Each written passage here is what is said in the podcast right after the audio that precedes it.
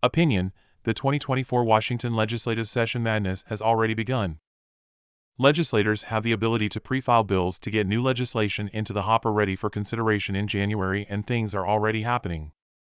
By Mark Harmsworth with Washington Policy Center. While January 8, 2024 is the first official day of the Washington state legislative session next year, things are already happening in Olympia. Legislators have the ability to pre file bills to get new legislation into the hopper ready for consideration in January, and things are already happening. One such bill, Senate Bill 5793, SB 5793, filed by Senator Saldana, 37th Legislative District, would expand Washington state paid sick leave law, adding new qualifying events including worksite closures due to a weather or public emergency.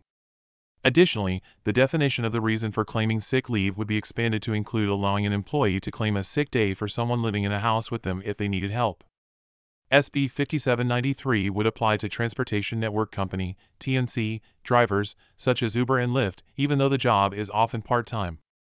The bill is especially problematic given the recent overreach of state government closing schools for extended periods and declaring emergencies on a frequent basis.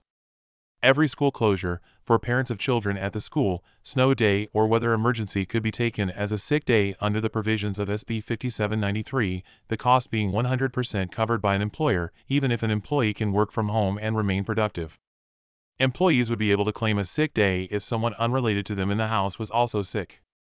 Given that sick leave is accrued, for qualifying employees, at a rate of one hour for every 40 hours worked, an employer could be liable for at least 40 hours, the maximum annual accrual, or in other words, a week of work per employee per year.